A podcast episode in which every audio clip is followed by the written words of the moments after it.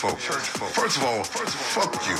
Okay, second of all, you have an issue with me being on a picture with a beautiful black woman.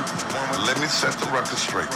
I am a pastor, first of all, that feeds the hungry. I'm a pastor that has a girls, a boys, and a woman's mentoring program. I teach empowerment on a daily basis. Yes, I'm a pastor that likes pussy. Can I say it again? I like pussy. I'm a real man. I'm real about who I am. And remember that God, made woman for the man. So you phony, fake ass folk, when you're doing the things that I do in the community, then you got something to say. Other than that, on this Tuesday, fuck you, fuck you, fuck you.